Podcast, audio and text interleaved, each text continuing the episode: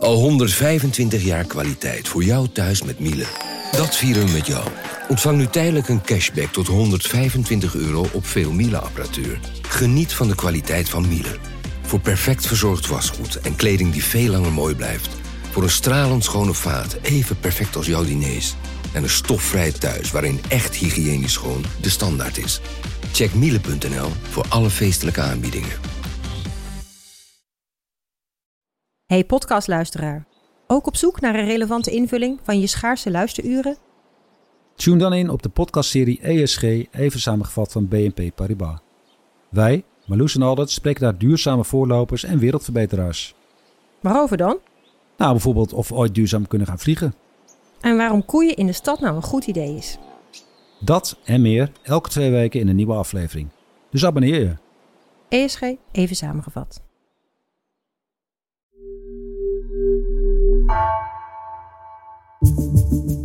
Vanaf de redactie van NRC het verhaal van vandaag.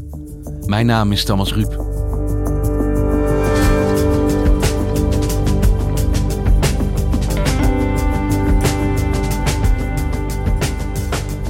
Cuba is een eiland in crisis. Een rampzalige combinatie van epidemie, schaarste en volkswoede jaagt duizenden mensen in protest de straat op, ziet Amerika-redacteur Marijn de Waal.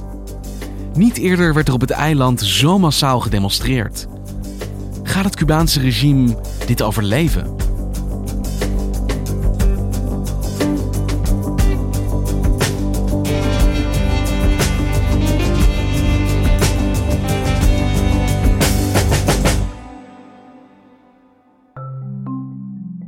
Op zondag eh, 11 juli hebben we iets op Cuba gezien wat we echt al decennia niet hebben gezien. Eh, namelijk Cubanen die met honderden, op sommige plekken wel met duizenden, de straat op gingen.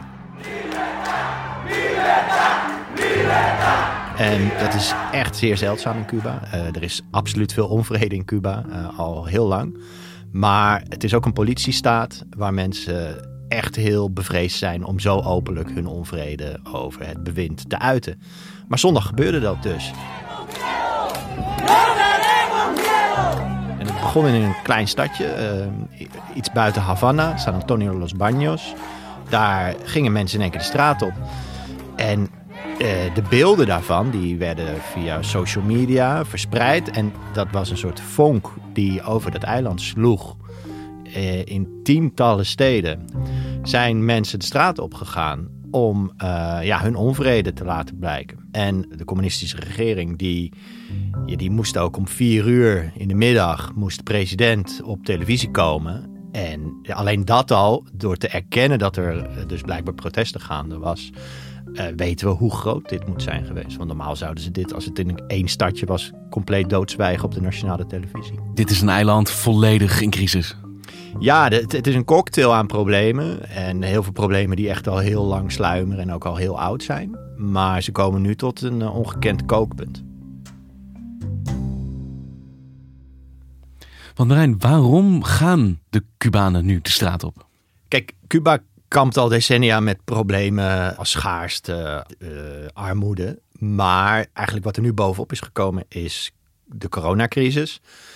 Dat heeft twee gevolgen gehad eigenlijk. Naast eh, de, het feit dat ook Cubanen ziek worden, zeker nu ook de Delta-variant daarop rukt, is er eigenlijk nog één ander belangrijk economisch gevolg van die, van die pandemie geweest. Namelijk, Cuba leeft van het massatoerisme. Dat is eigenlijk de enige industrie die ze heeft om nog dollars binnen te krijgen.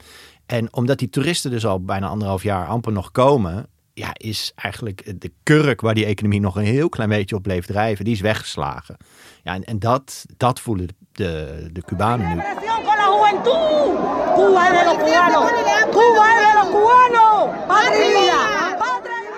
En wat willen deze demonstranten? Wat eisen ze als ze de straat op gaan?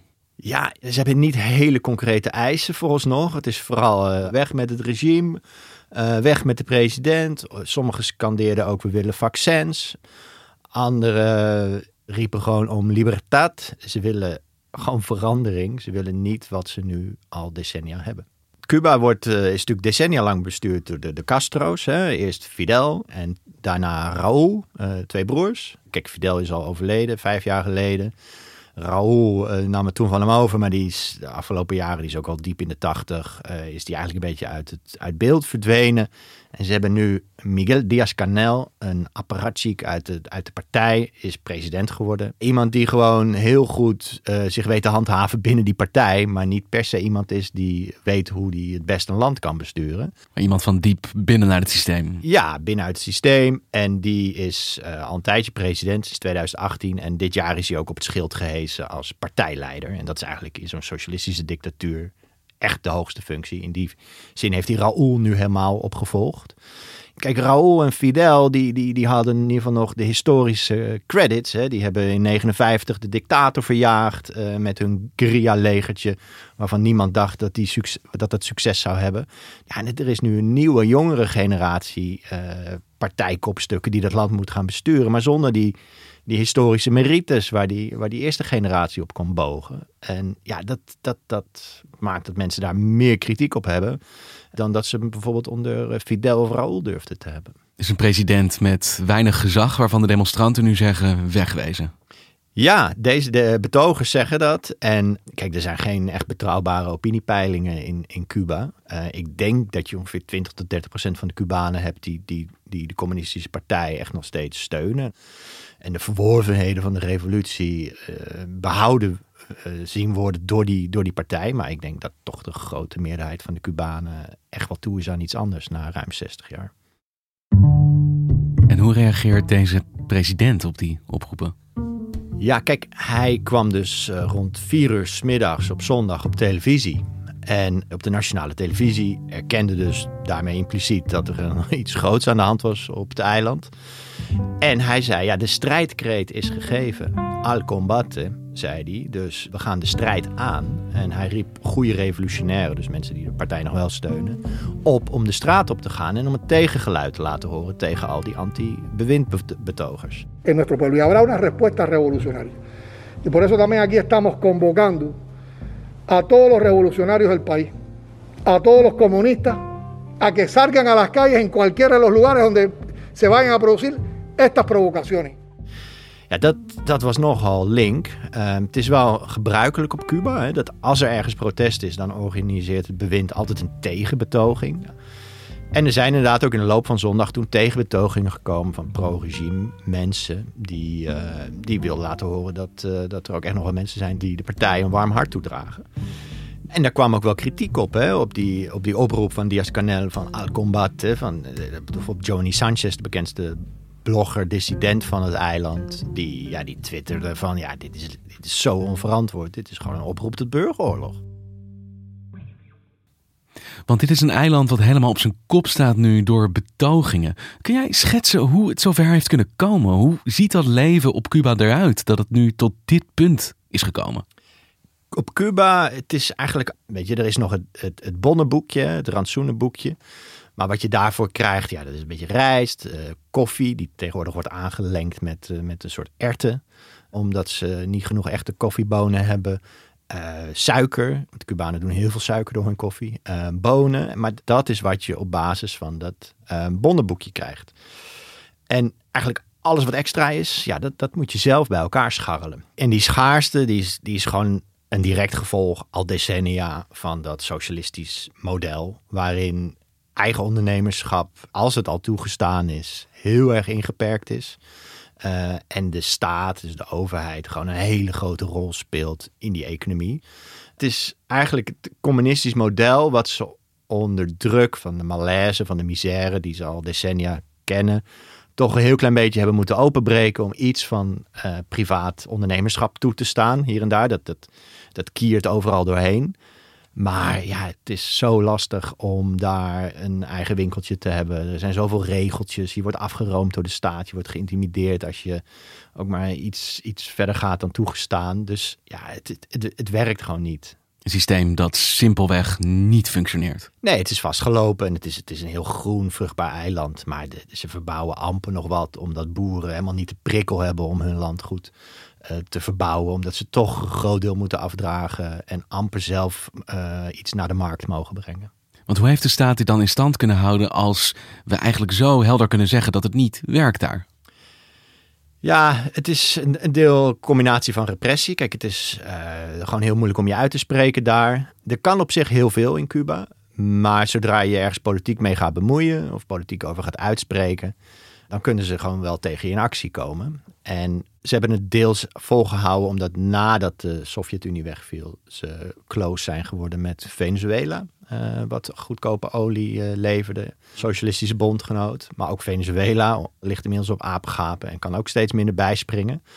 Dus ja, dat, dat maakt eigenlijk dat het model nu echt wel tegen zijn, uh, tegen zijn eind loopt.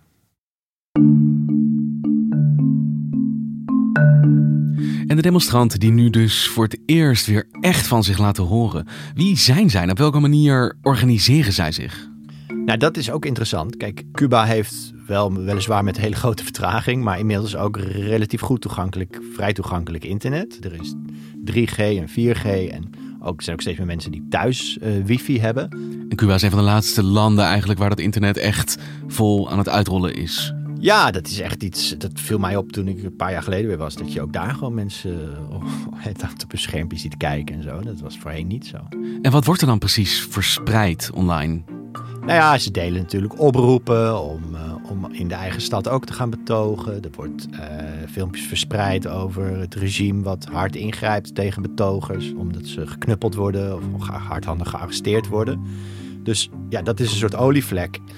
Uh, omdat het gewoon op Twitter, op Instagram allemaal gedeeld werd.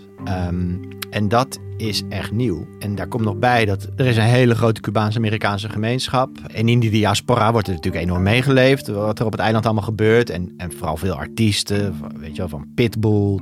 Not only is this a Cuba event, a Cuba thing, this is a world event. This isn't about politics. This is about saving lives. This is about unity, not division. And bottom line, this is about taking action. Tot uh, Gloria Estefan. The young people of Cuba have had enough. They don't have any romantic ties to the revolution or anything that may have happened 62 years ago. They're hungry, they feel hopeless, they're being jailed, they're being tortured. En zelfs Chucho Valdez, de, de pianist die zich eigenlijk zelden uitspreekt over politiek, die hebben zich allemaal nu uitgesproken dat er toch echt solidariteit met Cuba moet zijn, ook in de VS. En er zijn heel veel artiesten die aan beide kanten van de straat van Florida optreden. Hè, en die uh, soms in Miami wonen, maar ook optredens geven in Havana of andersom. Dus ja, dat, dat is altijd een soort brug geweest. En via die brug ja, wordt nu ook het, het protest eigenlijk uh, aangevuurd. Dus muziek speelt hier een grote rol? Ja, muziek. Ja, Cuba is natuurlijk een land van muziek. En dit voorjaar was er een, een, een, een dissidentenclubje. En dat komt eigenlijk vooral voort uit rappers, kunstenaars, andere muzikanten. En die namen een, een, een reggaeton nummer op, een rapnummer. Uh, en dat heette Patria y Vida, dus vaderland en leven.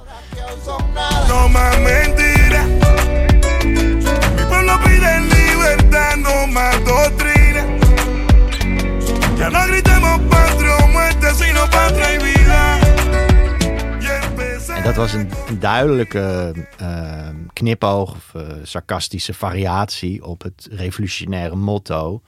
Wat zelfs op de peso-muntjes gedrukt staat. Patria o muerte. Het vaderland of de dood. Dat, dus dat, dat was altijd uh, de slogan van Fidel. Van we, we, we, strijden voor, voor het vaderland, voor ons eigen land tot de dood, zeg maar. En, en die, die, die rappers, die zeiden dus, we willen vaderland en leven. En eigenlijk, dat hele nummer gaat erover dat, dat, dat het genoeg is, dat mensen vrijheid willen. En dat nummer, dat, uh, dat kwam uit en dat, dat ging als een lopend vuurtje over Cuba.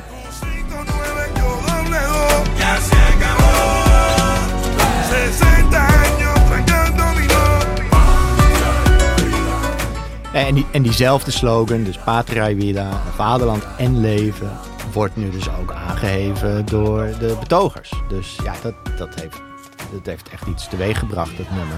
Dit is wat je hoort op straat daar. Ja, ja het wordt een soort protestlied. Ja.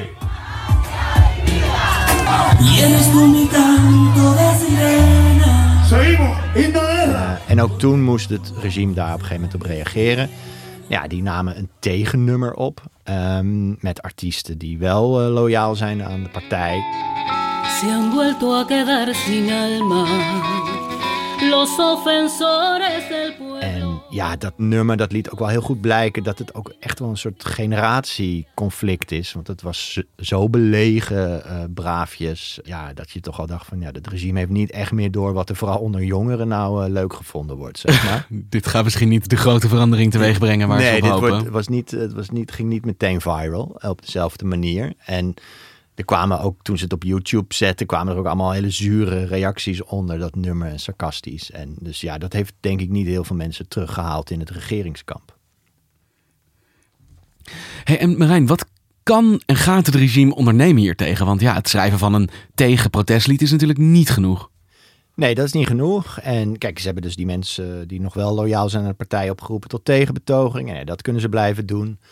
We hebben eerder gezien, bijvoorbeeld in andere socialistische landen in de regio, vooral Venezuela en Nicaragua, die ook te maken hadden met anti-regeringsprotesten, dat ze er gewoon keihard opslaan. En dan vallen er soms tientallen of honderden doden onder die betogers. Gewelddadige repressie. Gewelddadige repressie. Ze kunnen ook, en dat zijn ze al aan het doen, proberen dat internet plat te leggen. Of in ieder geval heel erg te vertragen. Zodat die oproepen via sociale media niet meer zo het eiland overspoelen. Ze kunnen proberen iets van de eisen van de demonstranten in te willigen. Dat lijken ze al een beetje te doen door bijvoorbeeld te zeggen dat het makkelijker wordt om spullen vanuit het buitenland naar Cuba te halen. Er wordt wel een kleine handreiking gedaan. Ja, die, die, die spullen die je meenam in je koffer, die werden altijd uh, belast. En die, die heffing hebben ze nu tot het eind van het jaar opgeschort. Maar goed, Cubanen kunnen ook door COVID minder reizen. Dus het is de vraag hoe, hoezeer dat helpt. En bijvoorbeeld er is ook de oproep bijvoorbeeld om de, de geldzendingen vanuit Florida. Die waren altijd een hele belangrijke levenslijn voor de, de, de Cubanen. Uh, maar die zijn door de vorige regering Trump teruggeschroefd. De huidige president staat onder druk om dat weer meer toe te laten. Maar hij heeft donderdag gezegd dat hij daar niet uh, toe bereid is. Want hij zegt dat geld komt waarschijnlijk bij het regime terecht.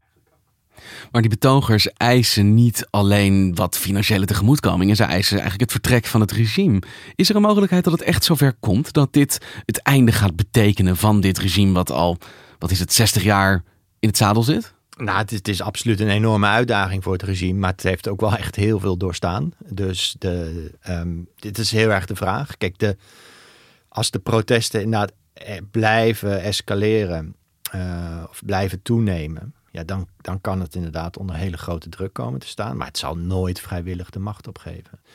De vraag is ook vooral van, um, weten ze de protesten kleiner te houden dan op zondag 11 juli? Hè? Of weten ze bijvoorbeeld te zorgen dat het maar in één stad is, of maar in twee steden en niet in tientallen tegelijk? Dus ja, dat zal er heel erg aan liggen of ze de geest terug in de fles krijgen. Maar ik denk zelf dat het regime nooit bereid is tot genoeg toezeggingen om de onvrede echt weg te nemen. En dan kan het dus zijn dat ze toch voor de keuze komen staan opstappen of met zwaarder geschut proberen dit weer klein te krijgen. Ja, of ze kunnen proberen tijd te rekken met beloftes van een dialoog. Maar dit communistisch regime heeft echt een enorme bunkermentaliteit. Uh, al 60 jaar. Ze zien altijd overal gevaren van buitenaf. Hè? Het imperium, zoals de VS dan heet. Dus ja, dat is heel erg de vraag of ze uit die bunker weten te komen en weten te begrijpen dat er echt wel meer nodig is dan kleine toezeggingen over het importeren van spullen. Nee, dus Cuba staat op het punt om een spannend nieuw hoofdstuk in te slaan van de geschiedenis. Ja, het is de vraag of, of ze de greep kwijtraken. Maar het, uh, het ziet er niet goed uit voor het regime. Het is echt een, een van de grootste uitdagingen die ze in decennia hebben gezien. En weet je wel, met Raoul die nog leeft, maar uit het beeld is verdwenen. Met de laatste historische revolutionairen die allemaal de 90 beginnen aan te tikken. En een partij die ja, niet meer de brede steun heeft onder de bevolking. Een eenpartijstaat waar mensen alleen nog maar kunnen stemmen of met hun voeten door weg te gaan van het eiland. Of door, ja, zoals we nu zien, de straat op te gaan. Dankjewel Marijn. Je luisterde naar vandaag, een podcast van NRC. Eén verhaal, elke dag.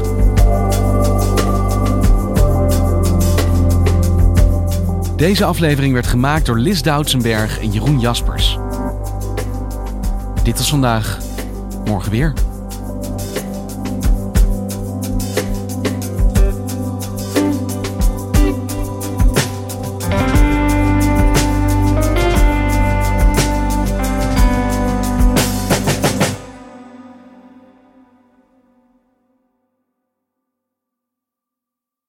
Technologie lijkt tegenwoordig het antwoord op iedere uitdaging.